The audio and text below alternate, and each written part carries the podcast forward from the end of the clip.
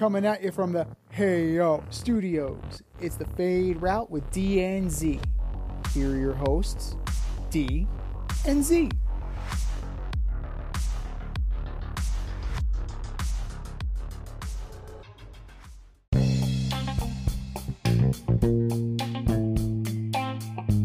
Coming at you live from the AO studio. Hey Yo. It's the Fade Route with D and Z. I am D, and we've got a great show for you tonight. The Clippers, 24 and 6 in their last 30. NFL playoff start, and we have a national champion. We'll begin today's show with breaking news and really the end of an era. Legendary coach Nick Saban of Alabama is set to retire, and Pete Carroll, one of three coaches to win a Super Bowl and a national championship, is stepping down as head coach of the Seattle Seahawks, where he appeared in two Super Bowls and won one. Z, which one do we say it was time, and which one are we like, this is a surprise? It was a surprise for both of them. There were no indications that either one was going to leave on their own terms, especially Pete Carroll the last few years with John Schneider, the departure of Russell Wilson, the systematic dismantling of the Seahawks, where you lose Marshawn, you lose Bobby Wagner for him to come back, or you lose Richard Sherman. You know, there was the writing on the wall that the Seahawks were eventually going to transition. Alabama and college football in general, it's a different kind of different kind of system, you know, different kind of environment. Like Nick Saban, as long as your heart's in it, he could as, as long as you're getting the top flight recruits, as long as you're doing what you're doing, like he could have gone as long as he wanted to. Right? He could have done what Paul Bear Bryant did. He could have done what Bobby Bowden did. He could have, you know, he could have just kept riding until he just didn't want to go anymore. I think they have a So- song like that. Yeah, and just ride till the wheels fall off. And that's what that's what you know Nick Saban could have done. Till I can't no more. Well, Old Town Road. Yeah. Absolutely, yeah. I mean, surprising. Like when you think about it, Nick Saban's head coaching career goes all the way back to 1990 in Mhm. college. He had that season in Toledo, but 297 and 71 in his career, and that's not including the bowls. He was 19 and 12 in bowls. So his legacy looms large, as large as Bear Bryant's does. Like think about that. Like he created and restored the aura of Alabama football to where it was with Bear Bryant. Right? You there are only really two guys that could rival each other in terms of importance in Alabama football. It's Nick Saban and Bear Bryant. Mm-hmm. You're looking at Pete Carroll. Pete Carroll has had a solid coaching career, right? He's definitely been there, and he's also, you know, as quietly as it's kept, like he's in a college in a college situation too, right? Remember, he was at USC. I do remember. Yeah, so he was there. So let's uh, let's uh, give the man his due for that. He's had a very long and storied career as well. But you know, I gotta say that in terms of the way college is run compared to the pros, like, Nick Saban is definitely more surprising to me than Pete Carroll because even on this show, we've been talking about it. When the hell are they going to move on from Pete Carroll? but he decided he decided to go out on his own terms. And you know, kudos to him for that. Kudos to Saban for that. But I, I was definitely like, both of them made me look at my phone and go, "Whoa!" Mm, But- interesting. Definitely. Yeah, I mean, for me, I guess I have a little different take on it. Um, you know, for me, Pete Carroll was a surprise just because uh, they've been playing so well. I think nine and eight the last two seasons. I think in the 14 years he was there, I think he only missed the playoffs like four times. Mhm. Um, and he wants to coach. Like he even said at the press conference today, like he's bummed about it. This wasn't his decision. Um, he he still has that fire. He still gets up early every day. He's still ready to go. He's still got that fire. Um, so that one was a little surprising to me. Um, and the- and the fact of the matter is, is I believe if they were to fire him and not give him a stick in the front office, he would get a job somewhere else, right? Like a per- place like the Titans would be perfect for Pete Carroll, or you know any any any other place really because he has such energy. Um, You put you put him with Justin Herbert. What? Yeah, yeah. Now for Saban, um, yeah, I kind of disagree with you, man. Like, I, I think it's time. I think it's time. Like, he's he's seventy two. Um, the landscape of college football is changing. Um, you know, I mean, let's be real. College, they've always been buying players, but now you can really buy players, and I'm not sure Nick Saban could keep up with that kind of climate. The only thing I will say is that in a 12 team playoff, you could you could pretty much guarantee that Alabama was going to be there every year. Um, Yeah. So I guess that's the only part of it that might surprise me is like, well, dude, it's like I know the landscape's changing, but the playoffs are changing too. So you still are going to be in the playoff. You still can recruit. You're not. You might not get the best players, but you're going to get some of the best athletes, right? Um, so that I guess I was a little bit surprised about. But I mean, the thing about this, and it's crazy when you think about it. Like since he's been at Alabama, like every freshman class, like if you stayed there or if you were a freshman, you won a national championship because he won in 2009, then he won in 2011, won in 2012, won in 2015, won in 2017, and one in 2020. So basically, within four years, he was always winning a national championship. So almost all the players, if you if you got there and you stayed there for at least a year or two, you probably won a national championship, which is crazy. And what he was able to do, it will never be like I don't think it'll ever be done again now that the climate the way it, it is the way it is. And, and let's be straight, like he's a great college coach, Mhm. and that's okay.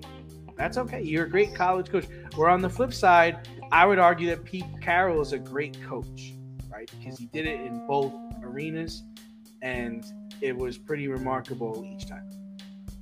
I would say, I mean, I would agree that, you know, Pete Carroll has more longevity because he was able to transition into and out of the pros.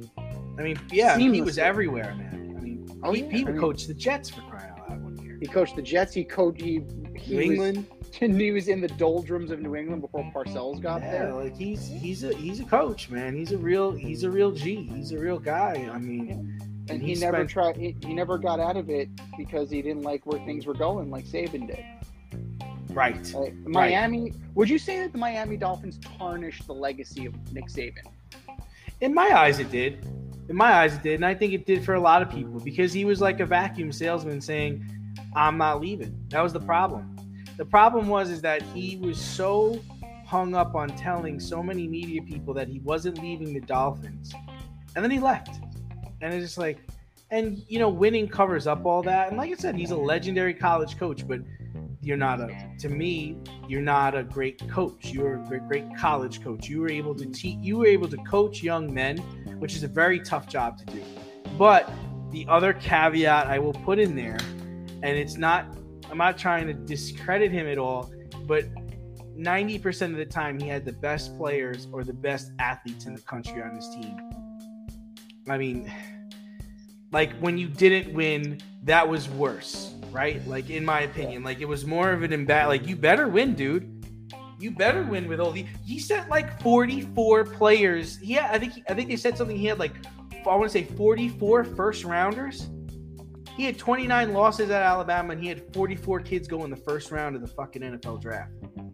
It just takes me back to that 2013 running back room in Alabama. You had Alvin Kamara, Derrick Henry, Kenyan Drake, and TJ Yeldon.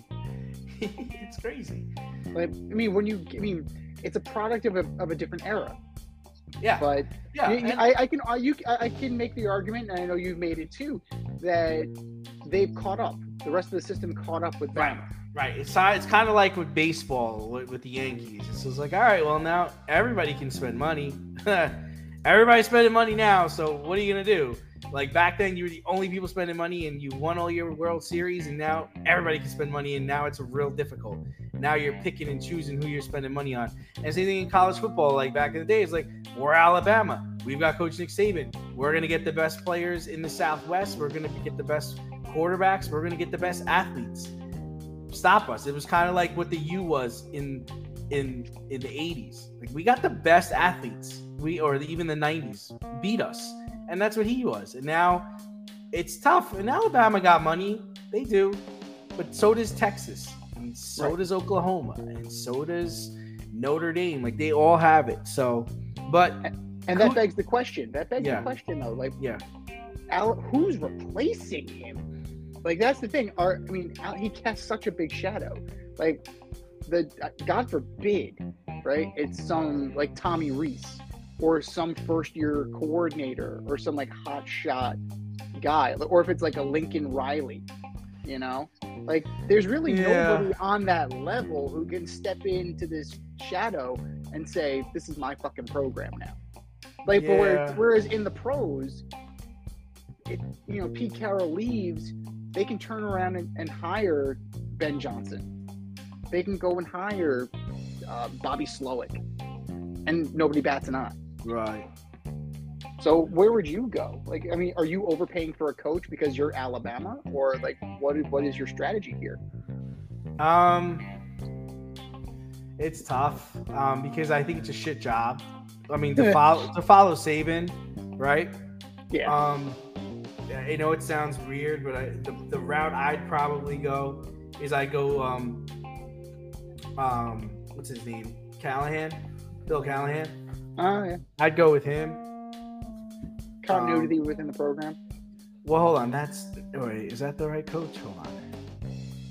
I'm looking for no, not Bill Callahan. I'm looking for uh, Patriots offensive coordinator, Or Bill O'Brien. Bill O'Brien. That's who I want. That's the guy I would go with because he had success at Penn State. Um, he was the offensive coordinator. He, I believe, he was the one that won with Mac Jones. Um, he's been to Alabama. He's coached Alabama. He did a damn good job with the Texans. With when he was with the Texans, so he's the guy I would want. I wouldn't want Kirby Smart, and Kirby Smart got a good thing going in Georgia. And I wouldn't want Sarkisian. He's got a good thing going in Texas. I wouldn't want Lincoln Riley. The other, the only What other about guy Dabo? who, What about Dabo? yeah, I guess, yeah, I could. I wouldn't. Yeah, he's not my You think first. he's run out his run in Clemson? You think he's worn out his welcome? No, I don't think so. I don't see why he. I think he likes it there. I think I think Clemson fits him well. Um, I know it sounds weird, but I'd take an Ed Orgeron. I take a I t- I take a Brian Kelly, just because I I think these are guys that could handle it. They could come in and handle being Saban's successor. So, you know. But what do you think? I mean, O'Brien's a it's a, an inspired choice. Like, he definitely would revitalize that offense and kind of modernize it because it's not exactly, you know, it's very run heavy. The quarterback, you know, it's not prolific. Like Alabama's never known. Like they had Tua, they had Jalen Hurts, they had Mac Jones. You're still really not known for prolific passing in that. Well, what they It's pro style. Well, Ridley, Julio, um, they've had some stellar wide receivers there and running backs. but it's still a run first team. Yeah, Like, because they're very defensive. They're Yeah. they they they pro- they hang their hats on defense. They play outstanding defense. You know. But Bill O'Brien, like a Lane Kiffin, like those guys who went through there as the OC, and that's why they didn't stick around very long, because they want to they want to run them up and fill them in.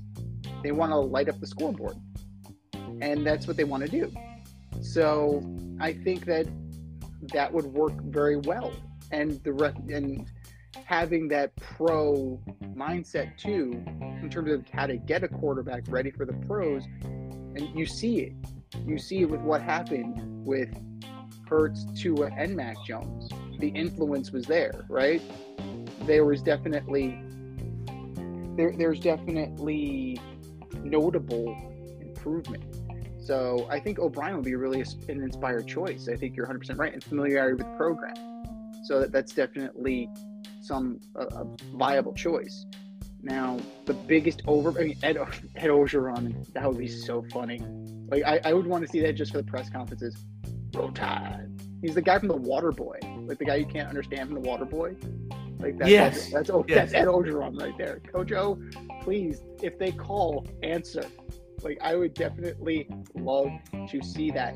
But speaking of loving to see that, the national champion was crowned this Monday as the Michigan Wolverines defeated the Washington Huskies 34-13.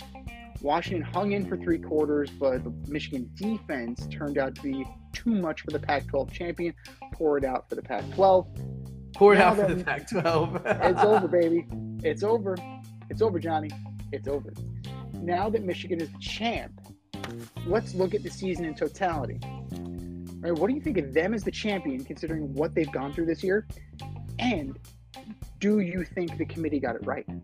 Um, as far as them being the champion, it is what it is. Um, I just their front seven on defense were just not nobody could nobody could stop them. You know that was the whole problem. Um, they and Corum Corum was really great at running back. Um, McCarthy did what he had to do at, at quarterback. Nothing stellar, but you know, also not terrible. Um, as far as the committee getting it right, I'm gonna say no. I don't think they got it right because Michigan not only did they outplay Washington in the championship game, but they outcoached them. Um, you, I can't understand how Washington went into that game. It was like, we're gonna run our offense. We're gonna do what we do best. It's like you saw what they did to Alabama. You saw what this team did all season. Why did you think you were going to be able to do seven step dropbacks and hit receivers running down the sideline? Like, what made you think that you were going to have time? And I know they lost their running back, and that stinks, but I think that they needed to have a better game plan. I just don't think the game plan they came up with was the correct one. I don't think they executed correctly. In my opinion, it should have been more of okay, hey, let's do tosses. Let's try to wear them out. Let's go sideline to sideline.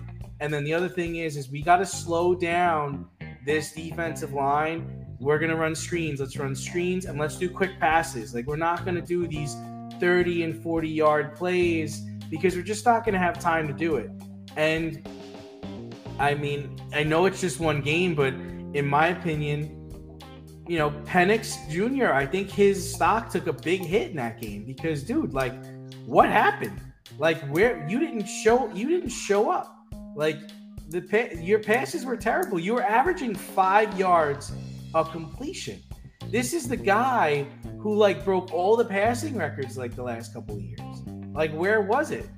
Um, so no, I don't think they got it right. I think the correct way would have been Michigan at one. It would have been Washington at two. It would have been Alabama at Mm. three, and it would have been Georgia at four because then we would have got Michigan, Georgia. Okay, Mhm. Michigan, Georgia plays defense. Okay, they're not going to let you run for 150 yards in the first quarter. Okay, so we're going to see Kirby Smart and one loss Georgia defending champion Georgia against Michigan. And I don't I don't know what would have happened that game, but let's say let's say Michigan did win that game. We know for sure Alabama would have beat Washington. And now we still get now we get Alabama Michigan as our final, which would have been a great final because they played a great game in the semifinal. And that's what you wanted. You wanted a great game that came down to overtime, came down to the end. There's offense, there's defense, there's outstanding coaching because Nick Saban, with a few weeks, put together a master game plan that had a team that really didn't belong in the playoff, almost knocking off the national champ, one play away really from nas- knocking off the national champion. Well, it reinforces the fact that power football still works. Yeah, well, it works on yeah, it works on defense and rushing. Right, because it, works. it- well, it works on the college stage because there's a gap in talent, right? Like this front seven on Michigan are light years ahead, uh, uh, light years ahead of the players on Washington, man. Like that's just these are facts, you know, and and that's and that's the whole and that's the whole getup. Well, it, it also speaks to uh, the pro style versus the No, I don't think. style. No. What you're trying to what you're trying to say? Michigan was running a pro style. I'm saying that running the football works.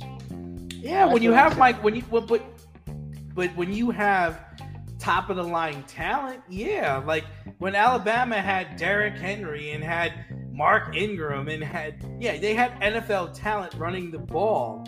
Like when you have the like Michigan had the best players on the field. And granted, I'll give Washington a little credit. They really hung in there. They hung in there for three quarters. The, I turned it off after Penix threw the interception after halftime. It's like, all right, I'm done. Like, I'm done. I'm gonna liken this to what we saw versus with the the Bills and the Dolphins. You pound it, you pound it, you pound it, you pound it, you pound it, right? And I'm not talking about this game. I'm talking about the previous game where James Cook was unstoppable. Yeah. The Sunday night was atrocious. Sunday, Sunday, Sunday. Sunday, Sunday, Sunday, that was terrible. But thank God we didn't get a rematch. But you pound it. That's what you do. Like what you were suggesting. You make the play sideline to sideline. You run them ragged. Run them, run them out, run them out. Yeah. That's what you do. That's that's a pro style offense. You beat them. This is a war of attrition. Football is a game of attrition. Who the first person that the first team that capitulates loses. Plunge them Like to death. That's what you do. That's a pro style offense. You're looking at cutesy passes. You're looking at short runs. You're looking at just runs that establish the pass rather than passes that establish the run. You're looking at just a different mindset, a different mentality. And Michigan has that like attrition mentality. And it's on both sides of the ball. You're not gonna you're not gonna beat us. Never. Absolutely not. We are going to beat the dog shit out of you. And we're going to keep coming and we're going to keep doing this until you break. And that's exactly what they did. That's what they did. They wore them out and then they broke them. It was close. It was 20 to, it was 20 to 13.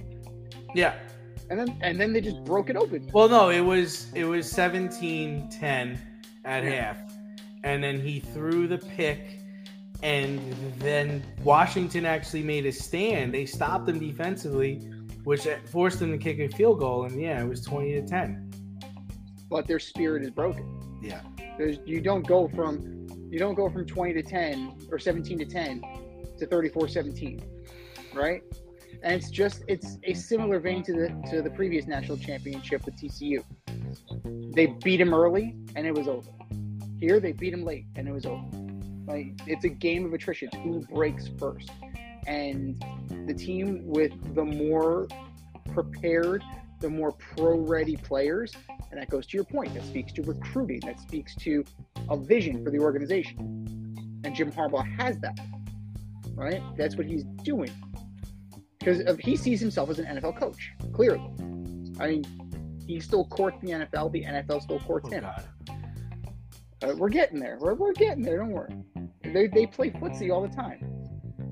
So he's keeping himself ready. He's staying ready. So I got to say that, I mean, you got to figure it doesn't change the outcome of Florida State shitting the bed. Like, it really doesn't. Like, I really, I mean, did they get it right? You got a you got a more competitive game than you did with TCU. Bully to you for that. Credit to you for that. Would it have been better with Florida State? Because who would have gotten knocked out? Texas or Alabama? I don't know. I can't say that with any degree of certainty. Would Florida State have put up a better fight if they were in the, the if they were in the the four seed? Would they have given you the game that Alabama gave you against Michigan? I can't. I don't know that. But we got robbed of seeing that because of the committee. So this is for what it was compared to what it was the year before. But overall, you can't really complain because you had, at the end of the day, you had two undefeated teams going up against each other. Mm. Right? It's not like you had this two loss team that somehow lucked into the draw, or God forbid next year when they expand the roster, expand the playoffs, a you know a two loss team knocking off the overall number one seed. This is what we're, we could possibly get down the road, down the run. You know, when you have Ohio State in this tournament and LSU in this tournament and James Madison in two years. You know, this is what the NCAA is courting with this expanded playoff format. But in terms of what we got, Mm. I have no complaints, man. I, I have no complaints just because there there were competitive games. You had two undefeated teams who were there to take the crown, and the better team won. But the Michigan man, Jim Harbaugh, we referenced him already, Coach Kaki. He got his chip for his alma mater. And now he says he can proudly sit at the table with his father and his brother at the family holidays now. Dad's won a chip, brother John has won a chip, and now Jim has some hardware as well. As we know, it's well documented that Coach Kaki is courted by the NFL and vice versa. Much speculation has been made about his whereabouts and whether he's going to go back to the pros or if he's going to stay at Michigan. He brought the Niners to a Super Bowl, so he's been on the cusp of NFL success as well. Hmm. If you were Jim Harbaugh, you have your championship, your legacy in, Mich- in Michigan is secured. What would you do? Would you stay or would you go? Yeah, I mean, if I'm Jim Harbaugh, I'm. I got to be honest with you. I'm probably going to stay. There's no point in me going to the pros because with college, I mean, I'm set for life now. I've won Michigan a championship. I'm a Michigan guy. I'm gonna be in the playoff every year as Mich- as a Michigan coach now. We've got the backing of all the alumni. Like, there's there's no reason for me. What I'm gonna go? What? Let's say I go play for co- coach for a guy like Tepper, and within a year I get fired. Two years I get fired. Why would I put myself into that? There's no point. And there's just there's longevity with college. Look what happened to Jimbo Fisher. They bought him out for seven, $70 million. They bought him out. He's not even coached. They gave him $70 million to walk away. Like there's there's no point, you know, and his his brother is king of the castle over in the pros. He's just he has more success with college players. Um, what he has been what he was able to do at Stanford, what he's able to now do at Michigan his program and his approach works with college players. Stick with what works. Stay at Michigan. Well, I think it also has to do with the with the job that he's taking, right? The potential job, mm-hmm. the available positions right now. What's intriguing to you as Jim Harbaugh, right? You have the Chargers. Okay, Justin Herbert. You have a you have a franchise quarterback, or at least claims to be. Not much else, and a cheap owner. So you know that the money is going to go to you. Is that something you're going to do? You have the Raiders. That could be interesting. That's definitely a high profile job. But you got no quarterback. Like Jimmy's gone and Aidan O'Connell is there, you know? You're looking at the Titans.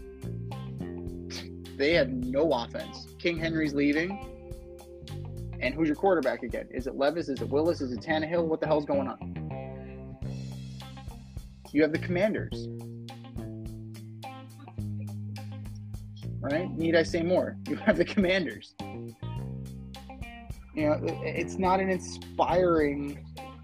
It's not an inspiring list of jobs. I think he would want one job if it became available, and I don't think it's going to become available. He wants the Chicago Bear job. Hmm. I think that's his job. He played for the Bears. I don't know, man. What if that Eagles job opens up? Mm, mm, Hurts, Smith, mm, Swift, mm. Brown. So, Mm, looks like seems like that team's really ready. Mm. But do they do they respond to him in the same way that they're responding to Sirianni, or does he like run himself out like an Urban Meyer? I don't know. I mean, that's what I'm saying. We don't. You don't. You just. You don't know how pros respond. Pros can. You know, pros deals with contracts. They got contracts. They get. They get cut. They get traded. You know what you're gonna get as a Michigan guy. You know what you're gonna get in college, especially with NIL money. Kids will stay longer. That's fair. That's definitely fair, and it's rival. You know the the, your contract is going to be better in college than it is in the pros. You're going to get paid better in in college. You're the king of the castle. You're the cock of the walk. So I can understand why he would want to stay, but I'm thinking it's the itch. It's the itch that needs to be scratched because he didn't get a chance to go out on his terms. Right? Because he got swept out with Baalke because they really couldn't get the job done in in uh, San Francisco and they couldn't coexist. I mean, Eberflus is staying according to all reports, so I think that would be the one he would hold out for. And the Colts Yeah, he's staying. fired. They fired all the offensive players, and yeah, Yeah, so all the offensive coaches. I mean, they fired all the offensive coaches in Chicago, but somehow Eberflus is keeping his job. I don't know. I I think. I mean, it's hard. It's definitely hard to see that that's going to happen. But if I mean, if Harbaugh kind of back channels to the Bears and says, "Hey, I'd be willing to come to you," kind of like what he was trying to do with Minnesota before they hired Kevin O'Connell, right? It's just kind of like backtracking. I'd be interested. Just if you're interested, I'm interested. Eh? Wink, wink, nudge, nudge. Eh? Eh? Eh, eh, eh. Eh, eh. So I think that that would be available. I mean, the only other position would be the Colts because he played for the Colts, but Shane Steichen has done a heck of a job. So for him, I mean, I would stay one more year and see if a better job becomes available. Because, I mean, if I'm Jim Harbaugh and the only available job left on the carousel is the Atlanta Falcons, do I really want to take that job? Mm, I'm not going anywhere. I don't have a quarterback. I have Bijan, Dijon. but Kyle Pitts is not great. Drake London's not great. They're they've kind of run on the treadmill. They're you know the eighth pick, the seventh pick again. They're still in that top ten, but not in the impact zone. You're in the seven to ten range. So if I'm Harbaugh, I'm probably staying one more year to get another chip, and then I become undeniable. It's me and Bo Schembechler. It's me and Bo. Avoid messy accidents. Get better stopping power with your brake pads. Callahan brake pads. You never know when you'll be driving in the road and there will be a truck tire that you need to avoid and save your family. Callahan Auto. We really care about what's under your hood. We're Well- From the national championship to the NFL playoffs, which will kick off this weekend. This was the year of the backup quarterback. This was the year of no defense and lousy offensive play. But having said all that, we have 14 teams that will be competing over the next month to punch their ticket to the Super Bowl. Which team is the most likely to get upset this weekend, and which team should cakewalk to victory? This is hard because on paper, right? I wouldn't necessarily call this a match uh, an upset, but the Dolphins can go in and knock off the Chiefs. The way the Chiefs are playing now, They're 0 10 in negative in, in 40 degrees and under. however, the clueless putz that is Mike McDaniel, I think has learned his lesson.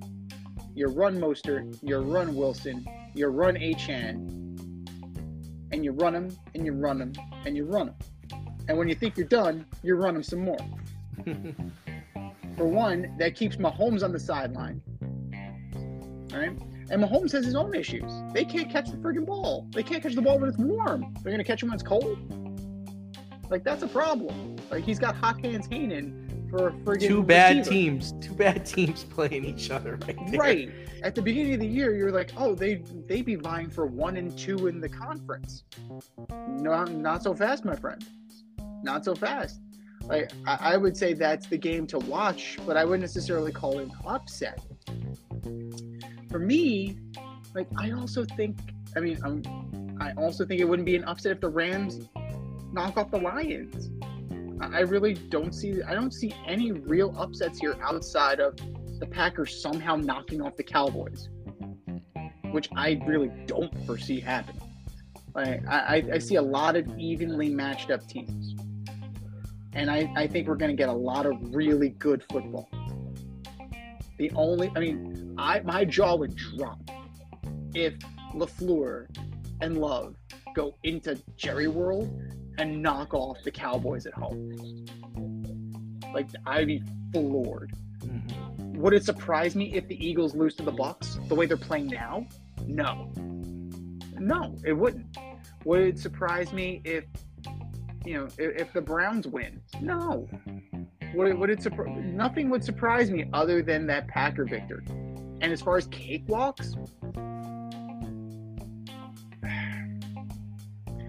the number one seeds are the, the number one seeds are rested, but does that guarantee them anything? I don't necessarily think so. I think we're in for a really good ride, and we're going to see some really good, evenly matched football, and everything is going to be earned. Like, there's not going to be any, no walkovers, no cakewalks. This is where the rubber meets the road. Hmm. Okay. I mean, I think actually have two cakewalks this weekend. I think the Bucks can cakewalk over the Eagles the way the Eagles have played their wow. last seven games.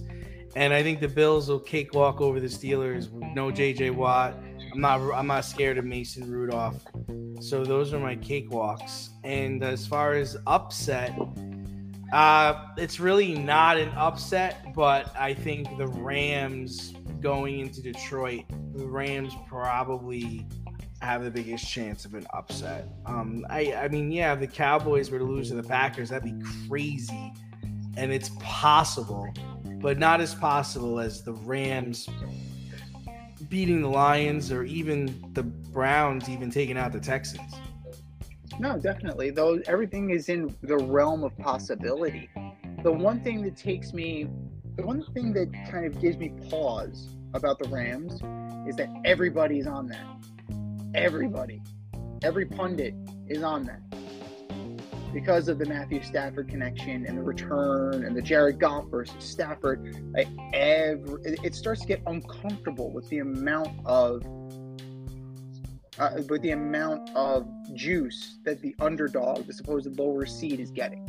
That, that would make me a little uncomfortable if I was uh, Uncle Vinny and uh, Joey Thumbs.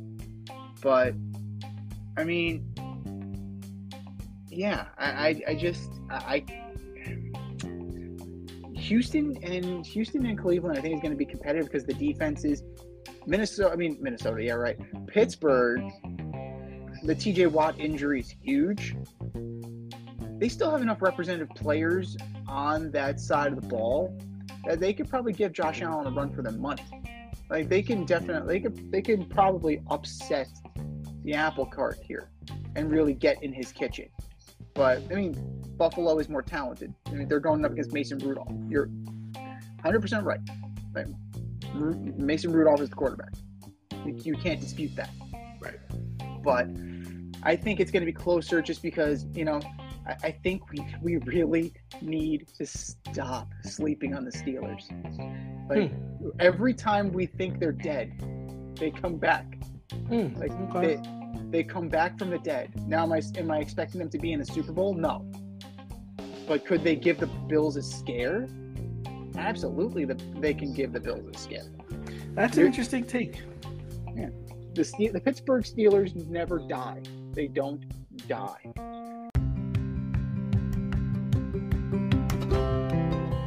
Do you love brownies? Of course you love brownies. But you know what's better than a brownie? A delicious, handcrafted, gourmet brownie delivered right to your doorstep. That's what our guys at Sweet Life Brownie Co. offer. Chef Tommy D and the crew offer a dozen delicious delights that you will crave, from the classic OB to Dutch apple to campfire s'mores and many more. Check out their website, sweetlifebrownieco.com, for their Friday brownie drops. At noon, their site goes live and you see what they're making. Since you're there, become a site member and earn points. You earn 50 points just by signing up. Make sure you follow on Instagram and Facebook too at Sweet Life Brownie underscore co for the latest updates and their latest releases and creations. That's sweetlifebrownieco.com. Give them a call, 845 641 3043, and tell them D&Z sent you. That's sweetlifebrowniecode.com, 845 641 3043. Sweet Life Brownie Co. Because there's always room for a brownie. But you know what else doesn't die? Draymond Green's drama. Shit. Never. That shit lives on forever. It's infinite. He has returned to the Warriors after being away from the team for 12 games. So a rear naked choke equals 12 games. Just write that down. Just So throwing it out there. Just throwing Just it throw there. that out there. So make sure you guys have that written down. So the next time something like this, like this happens, we have the precedent set. The precedent is 12 games for a rear naked. A guillotine is 20. So this alleged superstar is expected to get back in shape and ready to play in a week or so, but he praised Adam Silver on his podcast and said Commissioner Silver talked Draymond out of retirement. So, do you believe that Adam Silver has that much pull with players, specifically this player? Yeah, uh, I I don't know what that was about. Um, I mean, listen, if, if Adam Silver has to talk you out of retirement, just retire. Just retire. Like, do the Warriors a favor because they don't have to pay you anymore. Do the fans a put favor because no one wants to see your antics anymore, and just retire. It was too much for you. What's too much for you, dude? You're going around choking people, man. Like that's not basketball. Slapping people in the face trying to get a foul called, that's not part of basketball. You know what he was doing, he's just I, I I think what happens with him is his emotions run high. And maybe that's what he meant by, you know, Adam Silver had to calm him down because he was like, you know, emotionally I just can't handle this anymore. And that's fair. I mean, it's not for everybody, man. Look at look at Osaka, the tennis player. Like it just professional sports are emotionally draining, and if it's not for you anymore, that's not for you. But to say Adam Adam Silver talked you out of retirement, it's like saying the bartender talked you into marrying your wife. Like, what are you talking about, man? What the hell are you talking about? I, I think Adam Sandler. he's not a therapist. He's a fucking businessman. He's like, listen, Draymond, we need the Warriors to get their shit together and make the playoffs, or my rating's going to go down. So yeah, you got to get your ass back to that team and play well. Yeah, but I don't necessarily know if Draymond would move the needle in that way. He moves the needle in that way, in that he helps that offense run the way it needs to run. Right now, the Warriors aren't even a fucking playing team. Like you know, he he needs the Warriors and he needs the Lakers to play better. He can't really do anything about the Lakers, but Warriors, he suspended their one of their best players. And that's not saying much, but Well, no, uh, it's not 100 percent true with the Lakers. He can look and he can look the other way when Rob Pelinka rebuilds the team again. or you could just tell the referees to call extra fouls in the Raptor game. Jesus, that was really ridiculous. we'll get there. oh my god, we'll get there. We'll get there. I think that's a little teaser for the alleged superstar. But if you're looking at it, you know, uh, Golden State currently sits at 12. They're old. The rest of the league has kind of passed them by. They're last in the Pacific. They're last. Chris Paul's out. Chris Broke Paul's his out. hand. Shocker. Jonathan Kuminga is getting into a pissing contest with Steve Kerr. Clay can't play anymore. Steph's all right. Steph's good. That's Steph. There you go. He can't. He can't do it all by himself though. Like, at what point, if you're Steph, you're like, I've had enough of this shit, man. Never, never, because he lo- he's a shooter and he loves to shoot. He'll shoot all day. Yeah, Shoot all day. go shoot for another team. Like, you can shoot Nah. whatever the hell you want. No, it It's doesn't like- work. It doesn't work as well anywhere else, dude. It doesn't work. He's not. Is he's not Ray Allen. You know what he's doing. It works where he's where he's at. And yeah, he could do it somewhere else. It ain't gonna be as good somewhere else though. Yeah. As much as you as as he he runs around to get his shots a lot like Reggie Miller used to run around to get his shots. You know what I mean? Yeah. I mean, He ain't so he ain't spotting up like Ray's spotting up.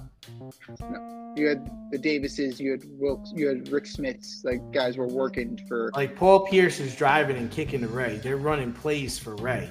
You know. Mm-hmm. Yeah, I hear you. But, you know, this team, like, Hmm. it was caught and passed by the rest of the team, uh, by the rest of the league. And to be fair, they were trendsetters, Yeah. right? They were trailblazers, not the Portland ones. Like they really modernized what we consider NBA basketball now. Right? They they really brought that in. Unlike Mike D'Antoni and his seven seconds or less, this stuck. Just bombs away. Bombs away, stuck. So, you know, I don't want this to come off as a eulogy for the Golden State Warriors, but it is a little bit of a eulogy for the Golden State Warriors. Like they're they need to start envisioning the future. Because right now they're kind of caught betwixt in between. And it didn't work. It, it's not working. So they got to figure out what they're going to do because they haven't drafted well. Right? They haven't drafted well. They re signed an old core. They traded for Chris Paul. Wh- What are you going to do? But, you know, I think it's just clout chasing from Draymond. I don't believe for one second that Adam Silver, you know, went up to him and said, "We need you, man." I don't think it was some like Rocky Three. No, I don't think it was like that. I just think you know Draymond was just complaining, saying like, "Oh, you know, emotionally I can't take it anymore." And Adam Silver's kind of like, "Well, I don't think retiring is the answer. Why don't you just take a step back, man, and just play like a normal human being? Could you give that a shot? Yeah. Well, I mean, Let the game come to you, relax, you know, shit like that." it goes to show. Like, I'm sure he's heard. How many people in that locker room you think said that to him? Yeah, for sure. He don't listen to nobody though. He Yeah. has all the answers. He thinks he's Yeah. so great. Yeah. And- and At, at some point, at some point, calm the fuck down. Probably came Right. just come just go back to playing basketball like i remember him playing at michigan state he wasn't like this he was a great player great shooter too shot a lot I hit wonder. threes, I wonder, everything. I wonder if he. t- I wonder if he. Uh, I wonder if he spoke to Coach Izzo. I, I wonder if he spoke to him, like because he could have straightened him out. I, I don't necessarily think that Adam Silver Silver's the guy. I think this is, you know, I think this is Draymond's way, kind of like Micah Parsons picking the playoffs on his podcast. Like these guys are trying to get attention. They're trying to get ears. They're trying to get eyes. And how do you do it? Sensationalism sells. well what's So- sensational is the la clippers 24 and 6 in their last 30 games as we get to more than halfway through the season it appears Ty Lue figured it out westbrook's coming off the bench james Harden is knocking down shots leonard telty Zubac is playing out of his mind So Z, are the LA Clippers the most talented team in the NBA? Mm. And Kawhi Leonard is richer. He, sure did sign an he signed another extension. Huge, huge. So you're looking at Zubac, who's at shooting at about 66 percent. Yeah, I think he's That's averaging a double double. Averaging Yeah. a double double too. Yeah. James Harden leading the team in assists. James Harden is leading the team in assists. And that's the and that's the key, right? And that's Yeah. the key. The key is that James be a facilitator, and that's what happened in Philly. It's like James, I need you to be a facilitator, and he didn't make the All Star team, and he's like, Doc, I got to shoot the ball more. And he's like, Well, it's it's really not gonna work for us. We kind of got to run the offense through And beat our best player. Yeah. Now, you're looking at, you know, Zubac is delivering the goods on the boards, almost 10 boards, uh, 10 boards per game, one and a half blocks per game. Kawhi is averaging 20, 24 for the season. They're scoring 118 points a game. Like, that's good. That's very good. Most talented, when their heads are on straight,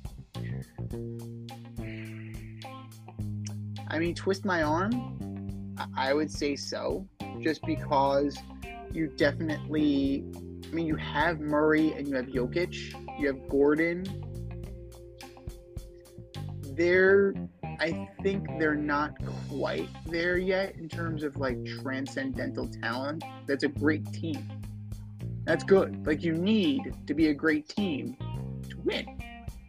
But in terms of the the whole and the sum of its parts, like they're starting to round into form in LA, and the Clippers They're- starting to figure it out. And when the, all of the parties involved are on their game, these are easily they're easily in the top 10 of NBA players. When they're playing well and their mind and their heart are in it. Like that's you know, you can't be stopped. Now, as far as long term, I'm still taking OKC. I'm still taking Denver. I'm still taking, you know, Sacramento is doing good things. Houston is building. Houston is surprisingly good. You know, they're in eighth right now, but you know, give them time. Long term, I'll take those guys. But in a flash, in a flash in time, right now, like I'll take the Clippers with anybody here because they've got, you know, they've got three, they, they've got legit superstars on this roster. Yeah, man. I just think they're. I think they are the most talented team, and I think they're the deepest team. Hmm. Like I think they have guys on their bench that can play quality minutes, and it and it means something. Um, and this is also a situation where guys playing the same position actually kind of helps them out because you can have a night when Kawhi takes a night off and Paul George and James Harden can carry the team. You can have a night where James takes a night off and Paul George and Kawhi Leonard carry the team. And it's almost like I, I really think the credit has to go to Ty, Ty and we all said he would figure it out at some point. But it's like they got into a room and they talked to each other and say, okay, listen, Kawhi's the guy. Right? Well, Kawhi's got a championship. He's the guy. We're all going to get ours. And we've just got to, you know, play together, communicate, and we can win. I mean, you've got Russell Westbrook coming off the bench. Uh, a guy like Norman Powell gives you great minutes. PJ Tucker, although he's not playing as much right now, he's very good. Mason Plumlee's very good. Like they have everything they need to win a title.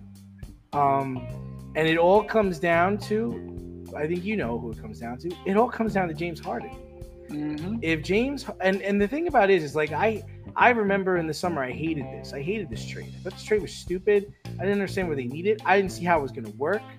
I didn't understand it. But now looking at it, it's like, okay, if James Harden knocks down shots and passes the basketball, they cannot be beat. Now, if James wants to go back to dribble, dribble, dribble, dribble, shoot, dribble, dribble, dribble, dribble, dribble, layup, then they're done. But as long as James knocks down shots, delivers the basketball, man, James Harden, he really has. I mean, listen, I said it back when he was in Houston that he was one of the best players in the league. He really is one of the best players in the league when he when he plays team basketball because he can do it all. He the other thing is is he he doesn't get hurt. Like he doesn't miss games. Like he plays every game which is huge for a star player like him.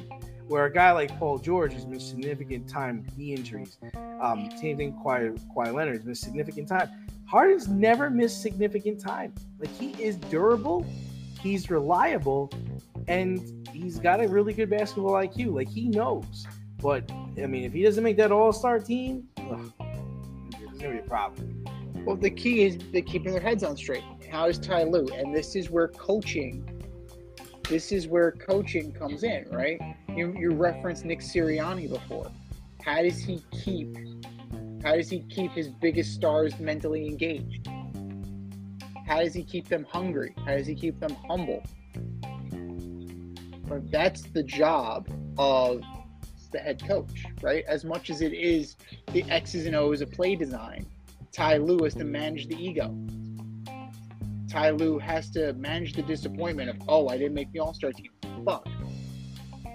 How do you make sure he doesn't pack it in and go home? Like that's where a great coach earns his stripes. Right? Like Yes. you have a you have a lot of good coaches out there who are tactically brilliant. A guy like Rick Carlisle comes to mind. Yeah. Does he manage ego and manage personality the same way that an Erik Spoelstra does, like a Gregg Popovich does, like a Pat Riley. Like that's the difference between good and great. Right? A Phil Jackson. Phil Jackson's in there too. Like, how do you distinguish yourself in the room as a coach? And you know, Ty has gone through the ringer, man. He's, he's how many times has he done it? All respect to him. Ty Lue's doing a hell of a job with the situation. Now, now's the time where we're going to see is he able to keep them checked in? Because all these guys have checked out before. All these guys have checked out in one form or fashion. Let's see if Ty Lue can keep them all engaged.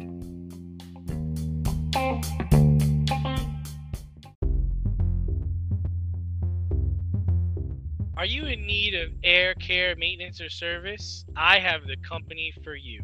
Air Care Technicians. They service the Westchester and Northern Bronx area and can help you with all your heating and cooling maintenance and service needs. Just give them a call at 914 315 1547. Again, that's 914 315 1547. Or shoot them an email at aircaretechnicians at gmail.com. These guys are the real deal as they are veteran owned, licensed, and insured. Make sure to tell them that D&Z sent you.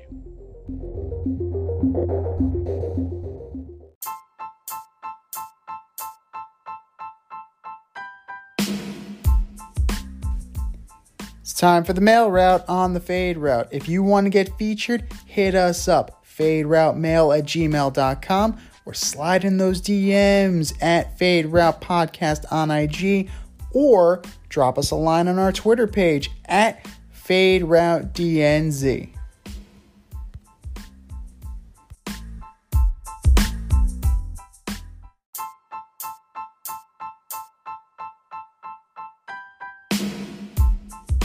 All right, boys and girls, we have a full mailbox for you today. And if you want to send us an email, hit us up, faderoutemail at gmail.com. Slide in our DMs on IG at Fade Route Podcast or drop us a DM on X, Fade Route DNZ.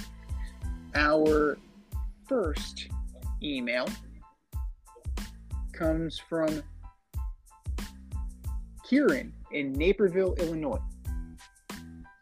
Hey guys, the White Sox are rumored to be shopping Dylan Cease. Where do you see him landing? Uh, gotta be a New York team, right? Gotta be either the Mets or the Yankees. I mean, it seems like that kind of high profile trade. The Yankees really need, I would say they need a two, right? And Yeah. and I would say the Mets need a one, right? And they're I say they need two. Senga, Senga will will slot in as their one this year, and he's he's better than you think. he's not better than Dylan Cease, Okay. Right. right? Oh yes, he is. He is okay. He is by a lot. Okay. So I get you know, Dylan Cease, career wise, we're looking at 43 and 35, a 3.83 ERA. Okay, he's okay,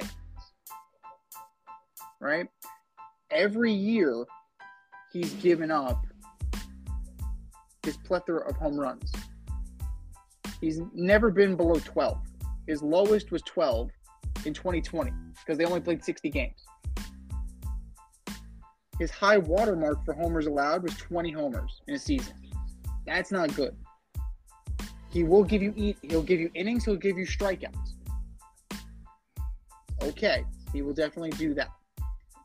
But sandwiched around that 2.20 ERA, you're looking at 5.79, 401, 391, 458.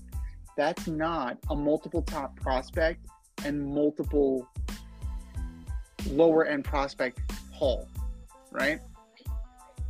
I think that's way too much to give up for Dylan Cease. And Chris Getz, you know what, you have the asset, right? You're setting the market. You're setting the market on the fact he's 27 years old and he still has two years left of arbitration. Like, I don't, I don't know, man. Like that seems way too rich for my blood. Now, a team that could really use a starting pitcher, and a team that's been kind of losing out on notable free agents, you gotta you gotta start looking at north of the border. Or wait a minute, you, you, if you're gonna if you're gonna say that, then I'd say the Giants, right? The Giants can definitely use him for sure, but do they have the top No. flight assets to, No. to land him? No. No. They can offer money, but they can offer him money in two years when he hits free agency. So you got. I mean, I gotta think like the Twins lost a lot. They can certainly use him. Love the Twins, but the Twins are in division. Yeah, but the Twins, that's the thing though. They, they're familiar with the Twins minor league system. So could they possibly swing What about the? Sox? Uh, uh, I don't I don't know what the Red Sox are doing. I don't know I don't know what they're doing. Are they are they rebuilding or are because this is a this is a win now move. Right? I see Dylan Cease as like a win a win now move. Like keep the prospects you have. Like that's why you traded Verdugo. So I'm not so sure. Uh, Blue Jays, they could definitely use him. The Mariners can possibly swing that because they're always moving pieces in and out. They reacquired Mitch Haniger for Robbie Ray. Like they they they made some moves. Um, you can always, you know, the Angels will always kick the tires, but what is their system? You know, other markets are now in the habit of using both the Yankees and Mets as leverage, and it's been like that for a while. Like, oh, just call the Yankees and the Mets. Okay, you do that. You do that. So I don't know. I, I don't. I, I don't see the Yankees or the Mets because I think it's really just too rich. It's too rich a haul for a guy that's not really a two. I would say he's more of a three. Mm. I would say he's more of a three. And when tasked to be a one, he's not that good. So, yeah, I mean the Yankees are also linked to Marcus Stroman, so they they can just throw money at the problem. So we'll see what they do, but I think that most likely either Minnesota or Toronto. Our second email comes from Declan in Shreveport, Louisiana. Jameis Winston decided to hand the ball off out of victory formation against the Falcons on Sunday to give Jamal Williams his only touchdown of the season. Should the Saints take any action against Winston? Oh, my first reaction was you gotta cut him. Like it's just a da- it's dangerous, man. And now next year, when the Falcons play, when the Falcons play the Saints, if the Saints are in victory formation, they're gonna get pummeled, right? I mean, you're not gonna. I mean, it's disrespectful to the coach, right? He didn't uh, apparently went against what the coach was telling him, and and so many people have gone to bat for Jameis Winston, saying he's a good guy, great teammate. I don't care what anybody says, but fact of the matter is, is like if you want to run a play, then get an I formation, get in pro set, get in single back, and run the play. You decided to do this out of victory formation when everybody's like easing up. So that's my really only problem with it. And what he did was dangerous. I don't think any team is going to be winning championships because they have Jameis Winston on their roster. So yeah, I think this is a cuttable offense, and you got to go. I mean, he looks. He made Dennis Allen look like a beta cuck. Like he just like cut, castrated his coach. Right? How do you how do you go back in that room if you're Dennis Allen? How do you? It's like, oh, well, they're not going to listen to me. So what the hell are we doing here? Yeah, it's a bad look, man. it, it's a bad look, but you know what? It's a bad look all the way around. Like, I, I've also like heard, and it makes sense. Okay, if it was such a big deal to score that touchdown, why didn't Tyrann Mathieu go into the end zone when he picked it off.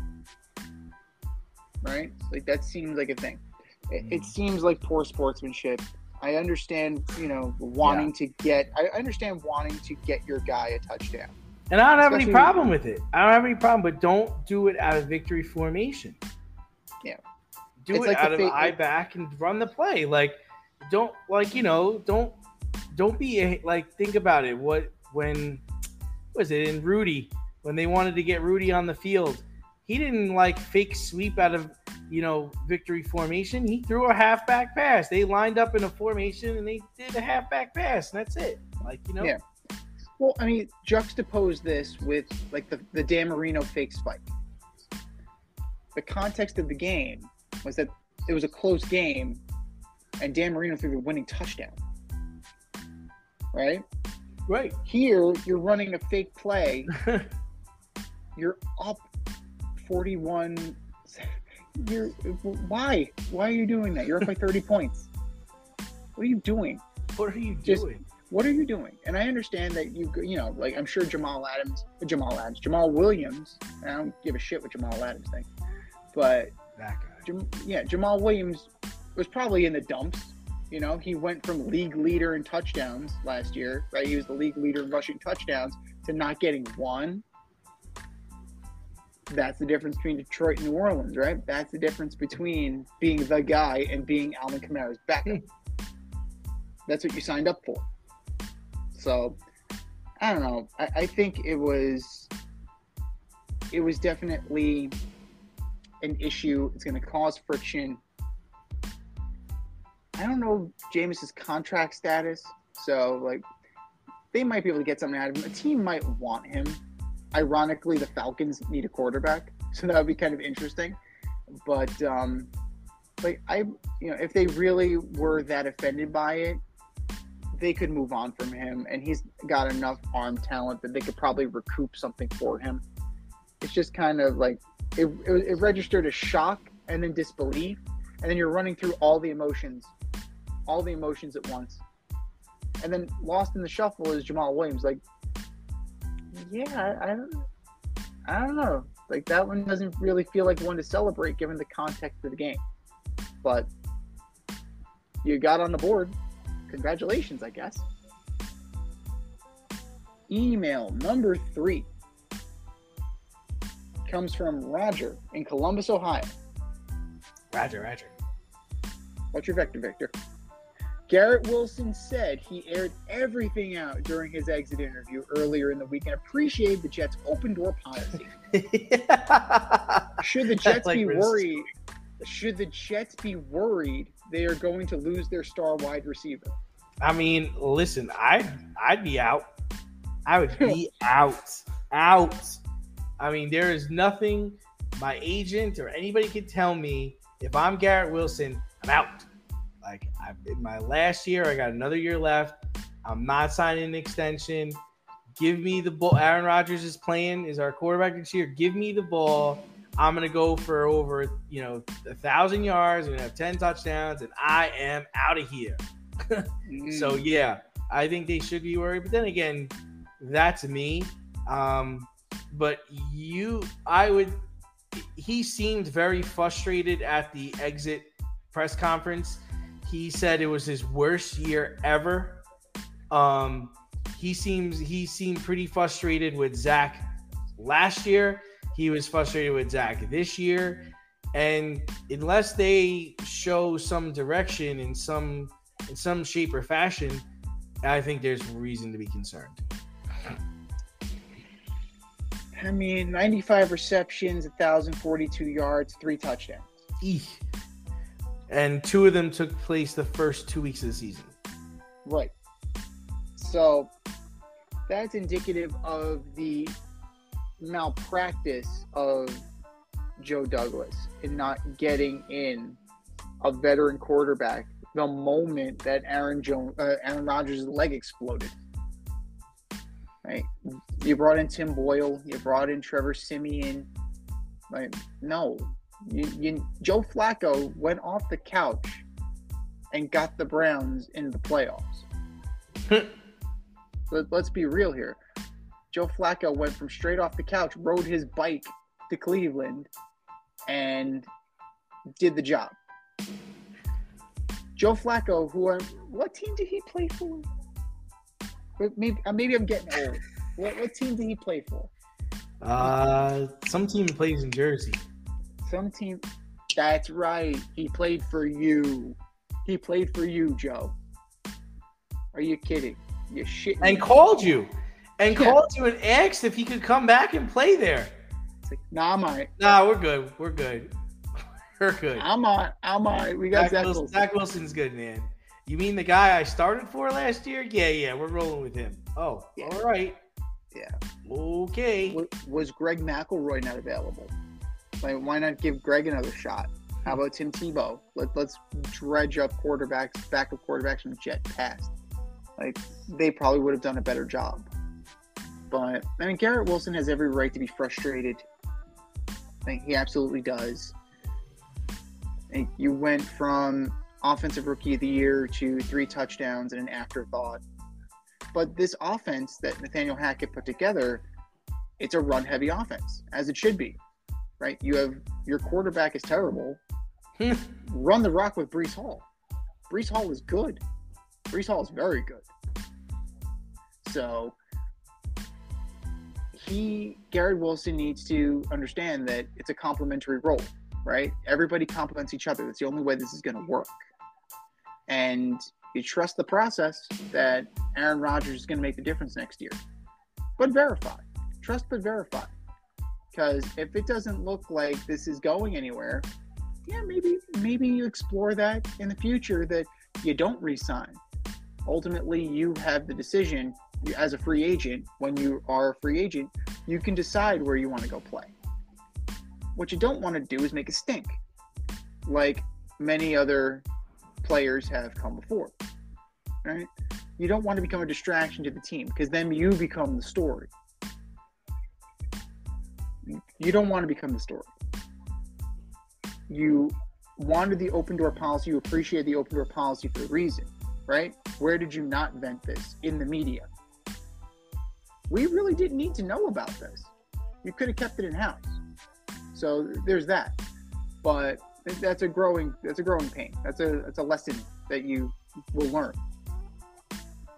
But you know, kudos to him. He was professional about it. He didn't whine. He didn't bitch. He went. He said it, he said his piece and he left. So kudos to you. Amazing professionalism on your part, Garrett. Now get on the same page with your quarterback and make sure you're ready to ball out next year because this whole season, right? This whole season was punted four plays into week one. I think everybody recognizes that. So get ready, call Aaron, do what you have to do, be ready for week one next year.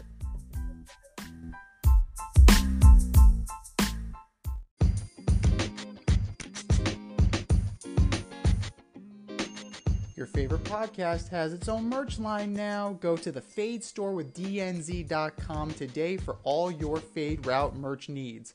I'm talking tank tops, t shirts, sweatshirts, like yoga pants. We got those too. Like some cool accessories? We got those too. And we're not done yet. We have so much more planned for you, but check out what we have today at the Fade store with DNZ.com. That's the Fade store with DNZ.com.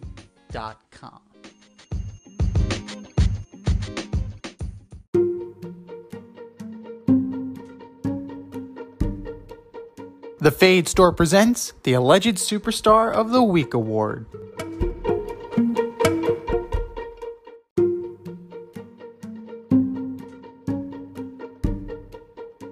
All right, boys and girls, you know what time it is. It's time for the alleged superstar of the week. You know how it goes. We put up a poll on our X account at Fade Route DNZ, and you vote, and you vote, and you vote, and you vote, and the winner of said vote gets a shout out on this year's show and takes home the coveted ass trophy for the week. And do you know who took home the coveted ass trophy of the week last week? Nope. David Tepper. Of That course. How do you like your drink thrown at you? On the rocks, of course. But that was last week. This is this week. who are your nominees for Alleged Superstar of the Week? D. All right, first up, I am going with the NBA officials and the Lakers versus the Raptors. 23 free throws to three free throws in the fourth quarter, leading to a one point loss for the Raptors. Raptors head coach obviously was upset and earned himself a fine, probably a substantial one from the NBA, but it hasn't been levied down yet. So, NBA officials, you are my alleged superstars of the week. Number two, Tennessee Titans management letting letting go of Mike Vrabel after six seasons. Small market city. You got a guy you can coach, wants to be there. He's 54 and 45 in six seasons. Got to the AFC Championship game a few years ago. Mm, think this is a bad move. Tennessee Titans front office, you are my alleged superstars of the week.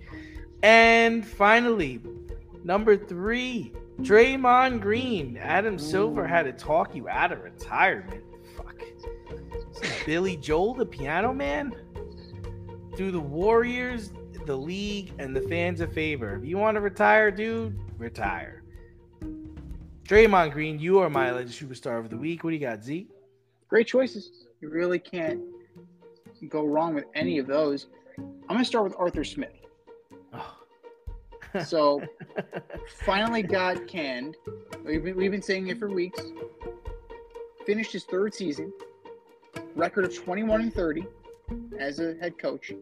But what you're going to go out on is getting into a shouting match with Dennis Allen, where you claimed that the New Orleans Saints were running up the score. Here's a radical idea, Arthur. And just hear me out. hear me out. Instead of bitching to the coach, how about you fucking play better? How about you don't let them run up the score? How about you and your team show some pride and keep them out of the end zone? How about your quarterback not throw a pick to Tyrann Mathieu that leads you on the one yard line, that leaves you there? Show some fucking pride. Do that. Because later, as it turns out, we found out it wasn't even Dennis Allen's call. That's a whole other kettle of fish. but that's kind of bitch ass behavior from Arthur Smith, and he paid for it with his job. Not to mention the whole Bijan Robinson thing who's your quarterback? Same pick three years in a row and not nailing it three years in a row. This one by your own design because you didn't play Bijan Robinson. Dumb. So Arthur Smith, you are my alleged superstar of the week. Pretty sure he had the same record like every year, right? He was seven and ten Identical. every year. Identical. It's the mediocrity treadmill. It's a You're seven and ten, dude. That's what you are. Yeah, you are you are what your record says you are. You Seven are. and ten every you year, are bro. seven and ten, regardless of what players we give you. You're seven and ten. Yeah. I, I don't care that he was born on third base, right? He was We actually share the same birthday. Yeah. Well, there you go. So ho- ho- hopefully you don't go seven and ten. No, you're not going seven and ten. You're better than that. But dude's born on third base, son of FedEx founder Fred Smith. This is what he's doing. Seven and ten. You know, there you go. I guess better than being at 7-Eleven. But Arthur Smith, you are my alleged superstar of the week. Number two, the Jacksonville Jaguars. You hear that sound? You hear that? You hear that? That's the Jacksonville Jaguars choking away the division. You did that. You. Nobody else but you. And it goes back to what I said before. You don't disrespect the Pittsburgh Steelers because the Pittsburgh Steelers don't die. You beat the Steelers, you stomped on the terrible towels, you wiped your nose with them, you wiped your ass with them. Look at your record since you did that. God might be a Steelers fan. I'm just saying. I'm just saying. Because you got passed by CJ Stroud, DeMeco Ryans, and the Houston Texans. And it's earned because you played like crap. Jacks- Jacksonville Jaguars, you choking cats. You are my alleged superstar of the week. And then number three, Pat McAfee and Aaron Rodgers together. Because Pat McAfee being Aaron Rodgers' press secretary and allowing him the space to be a dunderhead. He ignited a feud with Jimmy Kimmel, of all people. like, which, whatever. They, Whatever. I, I- don't know. And if you don't like Jimmy Kimmel's show, that's fine. If you don't think Jimmy Kimmel's funny, that's another thing. Like, you know, why are we somehow linking Jimmy Kimmel to Jeffrey Epstein? And, like, you know, the, the vaccination. Drinking the blood of children. Right. What the hell is going on here? Like, what are we doing here? I'm sure ESPN. I thought we were flushing all the BS down the toilet, Rodgers. I, I, I thought we were doing that, but you know, McAfee gives him the space. I wonder if ESPN, you know, I wonder if ESPN realized what they were getting into when they decided to, you know, link up with Pat McAfee and his merry band of misfits. Because he's enabling it, right? He gives Aaron Rodgers the space to do this. He gives him the platform, and th- that's a problem. That's a major league problem. And then McAfee has his own problems because he's talking about how certain people at ESPN are trying to silence him or trying to, you know, give him, you know, give him shit for the show that he wants to run. Dude, you knew what ESPN was about when you went there. Everybody knows what the worldwide leader is about. You do you play their way, you do it their way, or you don't play there. Think about all the people that got fired so that they can bring you in. Really talented people like Steve Young and Suzy Kolber. They had to go so we could bring your, you know, jock bro ass in with your fake spray tan and your stupid pompadour haircut and AJ Hawk. So this whole fiasco, this whole fiasco could be avoided. So Pat McAfee, Aaron Rodgers, you are my alleged superstars as a duo of the week. I think we've said our piece. Go to our X account at Fade Route DNZ and vote and vote and vote and vote. And for our nominees.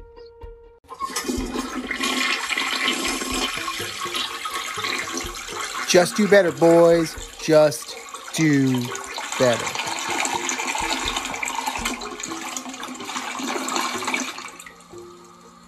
This has been the Fade Route with DNZ. Thanks for tuning in.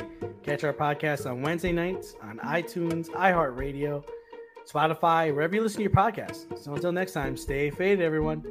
Time for us to run the go route. We'll talk to you next week. Thanks for listening to this episode of our podcast. If you like what you heard and want to hear more, be sure to like and subscribe on your favorite podcast platform. Rate us five stars, leave us a review, turn on subscription notifications, and tell your friends. Spread the word, spread it wide.